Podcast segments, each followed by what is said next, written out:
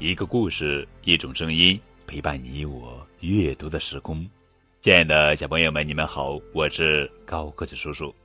今天要讲的绘本故事的名字叫做《勇敢的蚂蚁》，作者是加马阿尔门格尔著，奥斯卡朱尔夫绘，张瑞翻译。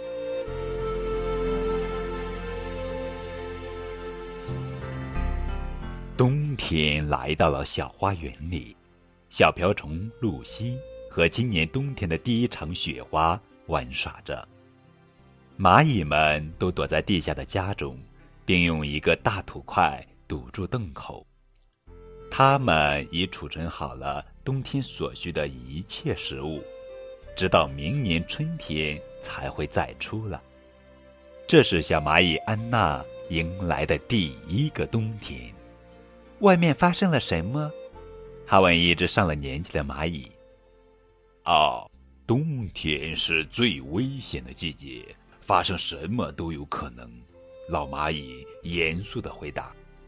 但是蚂蚁安娜充满了好奇，她用铲子不停的挖着泥土，不达目的绝不罢休，直到她成功的进入花园。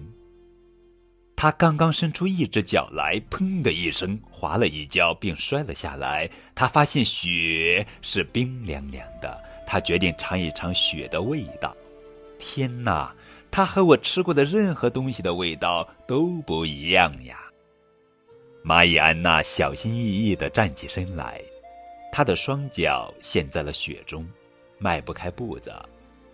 这太吃力了，也太冷。走了一会儿，安娜觉得又冷又饿。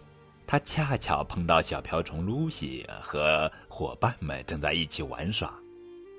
你好呀！大家齐声向安娜打招呼。我想回到蚂蚁洞去，安娜呜呜的诉说着。但到处都是白茫茫的，我找不到回去的路了。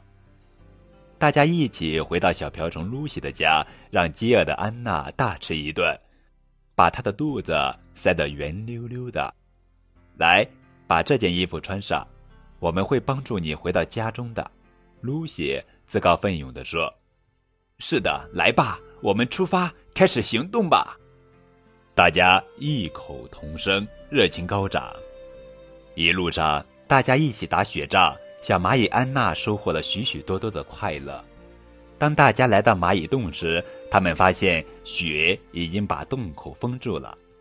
如果我们一起努力，肯定会把洞口打开的。小瓢虫露西鼓励大家：“大家一起来吧！”经过长时间的努力，他们终于成功的打开了洞口。小蚂蚁安娜向她的新伙伴们告别了。但他许诺他会尽快回到大家中间的。一周过去了，小蚂蚁安娜又回来看望他的新朋友们。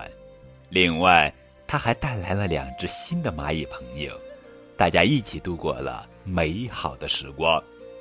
小瓢虫露西感冒了，她喷嚏打得太厉害了，啊天，全身都变成了红色。